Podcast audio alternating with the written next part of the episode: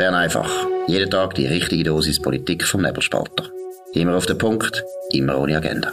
Der Podcast wird gesponsert von Swiss Life, ihrer Partnerin für ein selbstbestimmtes Leben. Ja, das ist die Ausgabe vom 13. März 2023. Dominik Feusi und Markus Somm. Gestern in verschiedenen Kantonen Abstimmungswochenende.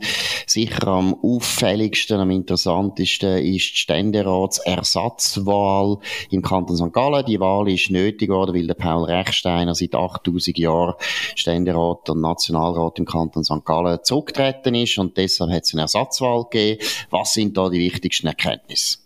Ja, ein überraschendes Resultat. Esther Friedli, SVP, äh, an der Spitze, das hätte man können erwarten, aber der Abstand ist riesig, also sie hat 55.660 Stimmen gemacht, auf dem Platz zwei Susanne Vinzenz Stauffacher, FDP-Nationalrätin, nur 26.938 auf dem Platz 3 Barbara Gysi, die auserkorene Nachfolgerin vom ähm, Rechsteiner SP mit 22.167 ähm, und auf dem vierten Platz Franziska Rieser, grüne Nationalrätin. Das ist die, die 4500 Windrädchen in der Schweiz. 21.791 Stimmen. Man kann es ein bisschen in, ins Verhältnis tun, oder? Also Susanne Vincent Stauffacher und Barbara Gysi zusammenzählt, haben weniger Stimmen gemacht als Esther Friedli. Das ist doch sehr, sehr deutlich. Offenbar hat Esther Friedli mit ihrer, äh, zwar klar auf der Parteilinie äh, äh, Haltung, aber ähm, konziliante Art, mit allen reden, sehr sachlich argumentieren, auch bei mir im Fäusi Federal, muss sie sehr viel Stimmen gemacht haben, eben auch in der Mitte, ähm, eben auch bei FDP-Wählern, die unzufrieden sind, wo eine linksfreisinnige Susanne Vincent Stauffacher nicht wollen. Sogar in der Stadt St. Gallen hat sie ein gutes Resultat gemacht, ähm, zum Erschrecken von der Sozialdemokraten und der Grünen. Genau, ich glaube, du hast es richtig gesagt. Äh, Im Prinzip ist das Ergebnis von der FDP, muss die FDP enttäuschen. Und das hat meiner Meinung nach genau mit dem zu tun, was du sagst, dass äh, Susanne Vinzenz Stauffacher, die ist auch für die meisten Freisinnigen zu links. Die, die könnte vielleicht auch bei der SP sich wohlfühlen. Ist meiner Meinung nach in der falschen Partei. Das ist der erste Punkt. Der zweite Punkt ist doch auch noch interessant. Franziska Rieser, äh, so eine junge Frau, und äh, wenn es mir recht ist, ist die erst seit vier Jahren im Nationalrat ist ein unglaublich gutes Ergebnis für die Grünen, während es für die SP eigentlich eher noch schlecht ist. Ich meine, sie haben immerhin den Sitz zu verteidigen. Das ist auch eine Enttäuschung. Aber ich glaube, der wirklich absolute sensationelle Ausgang ist, dass Esther Friedli so weit über ihren Wähleranteil auch rausgekommen ist, oder? Die SVP hat im Kanton St. Gallen, wenn es mir recht ist, äh, Nationalratswahlen etwa, glaube 31 oder 32 Prozent gemacht. Und jetzt, wenn man es ausrechnet, hat sie 44 50 Prozent gemacht. Also das ist schon unglaublich. Und das hat genau mit dem Stil zu tun, den der Friedli pflegt. Muss man vielleicht jetzt mal einfach diskutieren. Es ist ein, ein, ein sehr, ein, ja, ein bisschen ein bieder, schweizerischer Politstil. Nicht sehr laut, nicht sehr aggressiv, sondern immer sehr sachlich, sehr im Umgang sehr äh, respektvoll, kann man sagen. Sie kommt auch bei den Gegnern eigentlich gut an und eben auch sehr, sehr resultatorientiert. Ich meine, während der ganzen Pandemie hat sie eine wichtige Rolle gespielt für Gastronomie, hat sich dort enorm eingesetzt. Sie hat sich für die Bauern sehr stark eingesetzt. Es sind Resultate. Kann man aus dem Ergebnis auch noch etwas ableiten, was die SVP betrifft, Dominik? Ja, ich finde halt schon, ich gebe es zu, da spielt ein bisschen vielleicht meine persönliche Sichtweise drin aber ich glaube eben, wenn du irgendwo ähm, nicht willst, eine 10%-Partei sein dann musst du auch ein bisschen an Stil und an die Art und Weise von deiner Argumentation denken. Und das muss die SVP, wenn sie will, ihren Wähleranteil behalten. Natürlich, du hast dann in so einer grossen Partei irgendwo durch auch eine, äh, eine Mobilisierungsaufgabe, äh, vielleicht bei einem, bei einem Flügel, wo ein bisschen eine Lütere und, und äh, ähm, äh, ja, gröbere Art und Weise ankommt. Aber ich finde, du musst äh, man sagt ja in die Mitte ausgreifen, aber das sollte schon nicht unbedingt, indem du dich inhaltlich völlig auf den Kopf stellen, aber natürlich, indem du sachlich argumentierst. Ähm, Dester Friedli, du hast gesagt, das ist so eine schweizerische Biederkeit, aber die passt ja eigentlich zur SVP. Ich will es noch ein bisschen eingrenzen. Sie stammt ja ursprünglich aus dem Kanton Bern. Man sieht einfach, weißt der Kanton Bern, das ist so ein bisschen die röste, sagen wir die, die röste Argumentationssachlichkeit. Und die ähm, ist nicht nur beim Albert Rösti angekommen, die funktioniert aber offensichtlich auch in St. Gallen, wo zwar äh, wirklich in der Ostschweiz ist und ein SVP-Kanton und, und so, aber ich meine, auch der Toni Brunner ist ja nicht das Gleiche wie der Andreas Klarner, der Toni Brunner, der Lebenspartner von der Esther Friedli. Er ist ja auch ähm, irgendwo durch, äh, bei ihm ist dann mehr einfach noch der Humor, der er so auffängt, oder? Aber er ist auch auf seine Art eben irgendwo durch ein, ein typischer Schweizer, eine typische schweizerische Argumentationsweise. Absolut. Und ich meine, man muss natürlich sagen, beim Toni Brunner, dem hat sicher natürlich zwei Sachen, würde ich auch sagen, geschadet. Das eine Seite ist natürlich, geschadet ist das falsche Wort, aber er ist natürlich einer der engsten Vertrauten gewesen vom Christoph Blocher und alle Leute, die ein Problem hatten mit dem Blocher, haben dann halt auch den Brunner nicht gewählt. Bei der Esther Friedli ist das nicht der Fall. Auch, dass sich, äh, praktisch alle Parteien im Kanton St. Gallen zusammengeschlossen haben, um ihn zu verhindern, insbesondere die FDP, das ist ja auch absurd gewesen, und nachher den Paul Rechsteiner ins Amt gebracht haben. Ja, da hat auch damit zu tun gehabt, dass Toni Brunner einfach von dieser Generation war. Ich würde jetzt mal sagen, ja, das ist ein bisschen die, die Kampfgeneration gewesen unter Christoph Blocher, wo, wo die Partei erst gross gemacht hat und den Aufstieg bewältigt hat. Aber ich glaube, man muss wie unterscheiden, es gibt eben auch verschiedene Phasen in der Geschichte von einer Partei. Und ich glaube, nach 1992, also angefangen mit dem EWR, ist es absolut nötig gewesen, dass die kleine Partei, ich meine, die Leute äh, vergessen das. Ich glaube, 19, glaube 1990 oder so ist Partei etwa bei 13 Prozent oder 12 Prozent. Also mit Abstand die kleinste Bundesratspartei. Und dass man aus so einer Partei so eine grosse Partei kann machen, hat damit zu tun gehabt, dass man hätte müssen laut sein, man hätte aggressiv müssen laut äh, sein, man hätte müssen provozieren damit die Medien einem überhaupt beachten, weil die Medien haben einem nicht wollen beachten. Und heute würde ich sagen, ist eben die Situation anders. Jetzt ist es die grösste Partei von der Schweiz, und zwar seit langem. Zweitens hat es zwei Bundesräte, die sind etabliert, völlig unbestritten. Das haben wir ja bei der Wahl von Albert Rösti wieder erlebt, dass keine einzige Partei, ja kein einziger Politiker im Parlament hat den Anspruch von der SVP auf zwei Sitze äh, überhaupt irgendwie in Frage gestellt. Das ist auch neu. Also die SVP ist eben angekommen. Und ich glaube, jetzt ist ganz, ganz wichtig, dass sie probiert, mit der Macht, die sie hätte, mal etwas anzubringen. Jetzt wollen wir mal Resultate sehen. Ich meine, Rösti ist jetzt verantwortlich für die Energiepolitik. Die soll sich jetzt wenden. Und ich glaube, dass der Wähler das heute, und das ist halt der typische Schweizer Wähler, der gutiert das sehr, wenn er das Gefühl hat, das sind jetzt bürgerliche, normale, bürgerliche, durchaus rechte, durchaus konservative Politiker. Der Schweizer hat keine Mühe mit konservativen Politikern. Aber er hat ein bisschen Mühe, wenn konservative Politiker immer noch so umschreien, als wären sie außerhalb vom Palast. Dabei hocken sie schon lange auf dem Thron. Wir wollen eigentlich jetzt von deren SVP, das glaube ich, ist ein die Stimmung von vielen Wählern auf der bürgerlichen Seite. Wir wollen jetzt einmal, dass ihr regiert. Wir haben ihnen, wir haben euch ja das Vertrauen gegeben. Und ich glaube, Esther Friedli mit ihrem Stil passt genau in das rein. Bei ihr hat man das Gefühl, und deshalb glaube ich, hat sie 44 Prozent gemacht in dem konservativen Kanton St. Gallen, weil die Leute ihr das zutrauen. Weil man das Gefühl hat, ja, das wird eine Ständerätin, die wirklich etwas erreicht für unseren Kanton, für die bürgerliche Sache. Ja, das ist wahrscheinlich so. Ähm, es sieht auch gut aus. Ähm, äh, man geht davon aus, dass äh, Barbara Gysi im zweiten Wahlgang Ende April wieder antritt. Also sie hat das an sich so gesagt. Äh, dann ist, ist glaube noch nicht ganz klar, was die FDP macht. Aber ähm, selbst wenn die FDP würde antreten, ist es möglich, dass die Anti-Friedli äh, Koalition gespalten ist, dann sollte eigentlich der Rest der Friedli äh, lange. Im zweiten Wahlgang ähm, wird die Person gewählt, die am meisten Stimmen macht.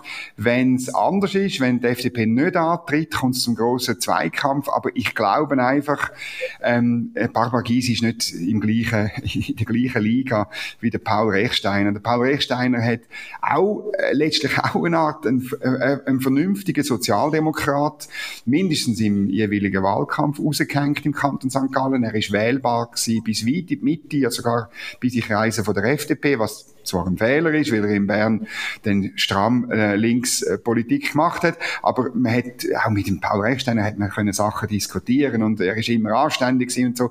Das ist er sicher, für das ist er belohnt worden und das ist bei der Barbara Gysi äh, letztlich nicht so. Sie ist mehr oder weniger dauerempört, die Gewerkschafterin, wo ähm, für ihre Gewerkschaft, das ist der, der VPOD, also der öffentliche Dienst, also sie kämpft einfach für äh, die Beamtinnen und Beamten und das ist natürlich meiner Ansicht nach nicht das Erfolgsrezept. Ich finde, äh, man sollte eigentlich äh, die sowieso anders anstellen nach Obligationenrecht wie normale Menschen. Dann, wenn, ich, wenn sie das wirklich hören, dann wäre sie schon wieder dauernd empört über das. Ja, ich glaube, Franziska Rieser ist eigentlich die stärkere Kandidatin gewesen. Und sie hat ja auch, sie hat ja eben, wie gesagt, sie hat ja praktisch das gleiche Ergebnis gemacht, was für die genau. SP unglaublich peinlich ist, dass da die junge Frau von der jungen Partei Grün da so, so ein unglaublich guter, wie? Nicht junge, nicht junge Partei, Steinzeitpartei. Ja, natürlich Steinzeitpartei, aber wenn man schaut, was Gründungsjahr betrifft, genau. ist sie natürlich nicht so alt wie die SP. Das wollte ich eigentlich sagen. Nein, aber es ist klar, äh, Barbara Gysi, äh, ist sicher weniger stark. Es kommt wirklich total darauf an, was passiert jetzt mit den Stimmen, die von den Freisinnigen kommen kommen. Mitte-Wähler sind wahrscheinlich gar nicht so richtig gegangen, weil die haben ja schon einen Ständerat, der Bernhard Würth von, äh, von Rapperswil. Die wollen, die wollen da nicht äh, sich gross engagieren. Im zweiten Wahlgang wird das noch stärker der Fall sein. Von dem her, habe ich das Gefühl, es kann nichts anbrennen und das andere haben wir erwähnt. Was aber vielleicht wichtig ist, was man vielleicht auch mal muss sagen, oder? Das ist jetzt wieder ganz deutlich, wenn man die Stimmen von der FDP und von der SVP zusammenzählt, doch auch eine sehr deutliche bürgerliche Mehrheit im Kanton St. Gallen. Jetzt ist der Kanton St. Gallen sowieso konservativ in dem Sinn keine Überraschung. Aber, und ich würde da ein bisschen das Thema aufmachen, wenn man schaut, was sonst noch abgestimmt worden ist in anderen Kantonen, insbesondere Bern, Genf und Basel, ja, vielleicht sind wir endlich so weit, Dominik, dass die konservative Zeitenwende oder die bürgerliche Zeitenwende sich langsam, langsam bemerkbar macht. Wir warten ja schon lange drauf, und zwar einfach nicht, natürlich nicht einfach, weil wir selbstverständlich der Meinung sind, dass eine liberale Politik viel besser ist für das Land. Nein, es ist schon ein bisschen so, dass normalerweise schwere Zeiten, und wir haben schwere Zeiten, die Wirtschaft ist in einer kritischen Phase, wir haben Krieg in Europa, wir haben Zuwanderungsrekord, wir haben sehr viele Probleme, die Energiepolitik ist ausser Rand und Band, dann werden die Leute eigentlich eher konservativer. Und man hat das bis jetzt noch nicht so richtig deutlich gesehen, wenn man die Wahlen im Kanton Zürich denken, ist das noch nicht so deutlich rausgekommen. Jetzt könnte man sagen, ja, wenn wir das Abstimmungswochenende anschauen, vielleicht ist es soweit. Was meinst du, Dominik? Ja, es ist ein bisschen auf der Kippe, könnte man sagen. Also in, in Basel hat man Steuersenkungen befürwortet mit 84% Ja-Stimmen. Ist ein bisschen schwierig zu interpretieren, weil die SP dafür war. Und äh, wenn das Basel nicht gemacht hätte, wäre der Exodus von guten Steuerzahlerinnen und Steuerzahlern weitergegangen, wo die Stadt Millionen gekostet hat. Ähm, und äh, die Korrektur ist auch nicht wahnsinnig groß, aber immerhin ein gutes Zeichen. Denn in Bern ähm, zwei äh, Umfahrungsstraßen Straßen sind durchgekommen. Die eine relativ knapp mit 51,7 Prozent, ja in Aarwangen. Ähm, deutlicher im äh, Emmital, äh, im Zugang zum Emmital bei Oberburg mit 56,9 Prozent, ja. Es ist aber interessant, Beteiligung ist nur 30,4 Prozent im Kanton Bern. In der Regel ist das ja dann, gibt das dann ein linksgrünes Resultat, weil die immer gehen, aber äh, die linksgrünen Städte, äh, also insbesondere Bern und Biel, haben keine Chance gehabt. Und äh, es hat trotzdem ein Jahr gegeben. Gutes Resultat, vielleicht eben noch in Genf. Eine Volksinitiative Genf ohne Werbung. Äh, ein Thema, wo die SP in allen Städten aufgreift, ist äh, abgelehnt worden, aber auch nur knapp. Aber das ist gleich interessant. 51,9 Prozent sind da äh, dagegen gewesen. Das ist, sind so ein bisschen die, die Highlights, muss man sagen, vom gestrigen Abstimmungssonntag.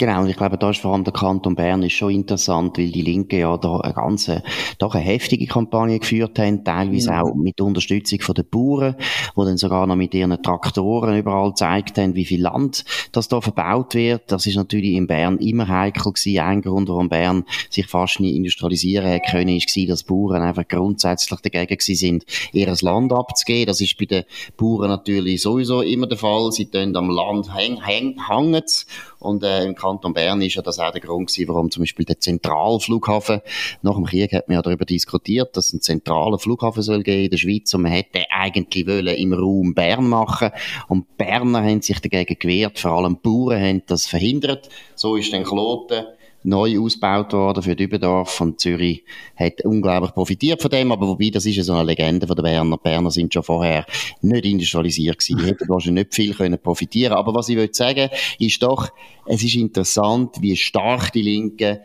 da eigentlich verloren haben, weil ich meine, sie haben Klimapolitik angebracht, sie haben gesagt, Landschaftsschutz ist wichtig, da muss man halt auch sagen, Landschaftsschutz, ich weiß nicht, wie lange dass die Linken noch glaubwürdig können von Glau Landschutz, Landschaftsschutz reden, wenn du, äh, du hast vorher erwähnt, Franziska Rieser wird 4'500 Rädchen aufstellen, der, unser äh, Regierungsrat, Zürcher Regierungsrat äh, Neukomm wird auch, ich weiß nicht, wie viele Rädchen aufstellen.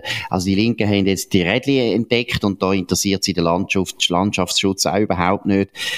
Da gibt es in dem Zusammenhang vielleicht eine interessante Umfrage, die heute in den Tamedia Zeitungen äh, veröffentlicht worden ist. Um was geht es da, Dominik? Ja, das ist wirklich sehr interessant. Ähm, die Bevölkerung will offenbar den Naturschutz der Stromproduktion nicht opfern. Und zwar nur 17 Prozent sagen gemäß der von Sotomo durchgeführten Umfrage bei 1004 Befragten, äh, dass man soll ähm, die Interesse am Ausbau von der Energieproduktion höher gewichten als Naturschutz. Das ist wahnsinnig wenig, wenn du denkst, dass heute, ab heute wird der Mantelerlass, also die Förderung von erneuerbaren Energien, ähm, inklusive Wasserkraft, im Nationalrat besprochen, während drei Tage. Wir werden das live auf nebelspalter.ch ähm, immer wieder berichten und bei Bern einfach natürlich besprechen. Und das ist interessant, weil das Parlament ist auf komplett um einen anderen Trip. Also man tut da äh, letztlich mehr oder weniger alles ähm, unterordnen dem Energiezubau, weil man es letztlich vernachlässigt hat.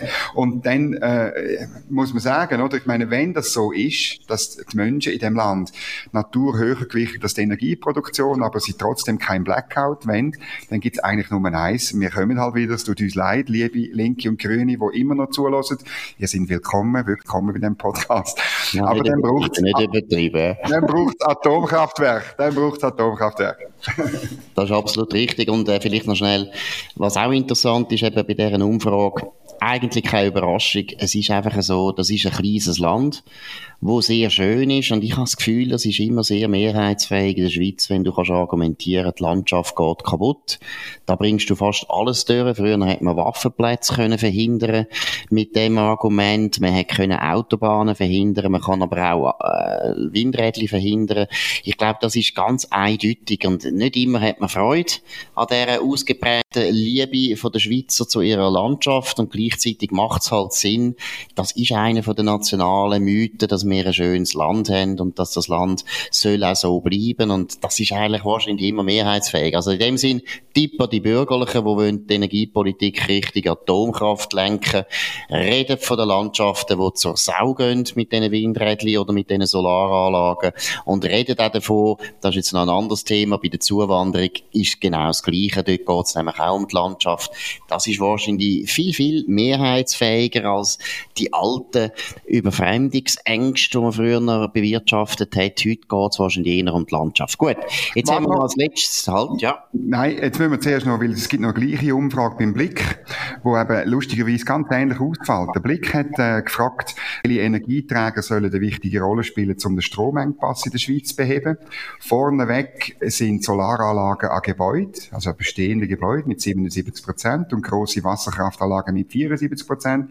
Und ähm, dann folgt mit 55 Prozent Prozent, also eine Mehrheit folgt Kernenergie. Das ist sehr interessant. Abgeschlagen dann Windenergieanlagen mit 46 Prozent, Freiflächen, Solaranlagen mit 45 Prozent. Also genau die zwei Sachen, wo das Parlament eine Offensive beschlossen hat, die sind eigentlich gar nicht so wahnsinnig beliebt. Genau, weil die Landschaft wird bedroht. Unsere gute Landschaft, das ist heilig. Was interessant ist, ähm, der Blick hat sich trotz dem tollen Resultat nicht entblödet, heute in der, in der Printausgabe ähm, darauf hinzuweisen, wie viele tausend Menschen in Fukushima gestorben sind wegen der Atomkraft. Und das ist zwar geschrieben von der Lea Hartmann, ähm, im Bundeshaus schafft, und ich zitiere eben, am Samstag hätte Japan der Opfer von der Reaktorkatastrophe gedacht. Zwölf Jahre ist jetzt seit dem Atomgau her, der 20.000 Menschen das Leben gekostet hat. Wir bitte das korrigieren. Es ist ein, wirklich, finde ich, ein Fake News Skandal, weil es ist genau gar niemand, wo wegen einem Atomgau äh, gestorben ist. Beim Aufräumen ist ein Unfall passiert und dort ist, soviel ich es im Kopf habe, ein oder zwei Personen leider gestorben. Aber mit 20.000 Atomtoten, das ist einfach billige, blöde, dumme Propaganda. Nein, Dominik, es ist noch viel verrückter. Nein, es stimmt nicht. Es ist gar niemand gestorben. Es ist niemand gestorben und es ist auch kein einziges Tier gestorben an der Verstrahlung. Nichts. Es ist einfach nichts passiert. Es gibt ein Arbeiter, der an Krebs gestorben ist und nachher vor Gericht hat können geltend machen, ja, das sei vielleicht wegen dem Unfall und die Regierung hat ihm dann einfach, äh, besser gesagt, seinen Hinterbliebenen eine Pension äh, zugesprochen. Aber das ist ein sehr fragwürdiges Urteil, wo praktisch alle, die daraus kommen, bestreiten, dass das wirklich einen Zusammenhang hat mit Fukushima. Auf Deutsch gesagt, niemand ist gestorben wegen, den, wegen dem Unfall. Und ich meine, Unfall, es ist ein Tsunami gekommen. Es ist ein Tsunami gekommen. Und deshalb sind die Atomkraftwerke in Mitleidenschaft gezogen worden. Tsunami gibt's auch nicht alltag und es gibt's vor allem nicht so wahnsinnig häufig im Betznau, Gösgen und Leibstadt. Also, es ist absolute Zumutung, es ist eine übelste Propaganda, reden von irgendwelchen Toten, die von Fukushima herrühren. Das ist nicht der Fall. Die meisten Leute sind gestorben wegen dem Tsunami. Die sind vertrunken, die sind verschüttet worden. Ganz tragisch, ganz schlimm. Und ein grosser Teil der Leute ist auch gestorben wegen diesen Evakuierungen, wo man völlig Hals über Kopf beschlossen hat in Japan, aber wo nicht sehr gut durchgeführt hat. Und sie sind an dem gestorben. Also es ist eigentlich unglaublich, über Tschernobyl wenn wir jetzt gar nicht anfangen zu reden. Es gibt nichts Absurdes bei der ganzen Frage Atomkraft. Es gibt nichts Absurdes als die, die Zahlen den Toten, die so in einem tiefen Bereich sind. Es gibt kaum eine Energieproduktionsform, wo weniger Tote äh, verursacht hat in den letzten 50, 60, 70 Jahren als die Atomkraft. Da muss man auch wieder mal festhalten. Gut, das ist es von Bern einfach heute an dem 13. März 2023. Dominik Feusi und Markus Somm. Ja, auf nebelspalter.ch, da könnt ihr uns abonnieren, aber auch auf allen anderen Podcasts Podcast-Provider, Spotify, Apple Podcasts und so weiter. Oder am besten natürlich dort, wo ihr uns jetzt gerade gefunden habt. Tönt uns weiterempfehlen, redet von uns gut, tönt uns vor allem auch hoch bewerten, das würde uns freuen. Wir hören uns wieder morgen zur gleichen Zeit auf dem gleichen Kanal. Wir wünschen bis dann einen schönen Abend. Das war Bern einfach, immer auf den Punkt, immer ohne Agenda. Gesponsert von Swiss Life, ihrer Partnerin für ein selbstbestimmtes Leben.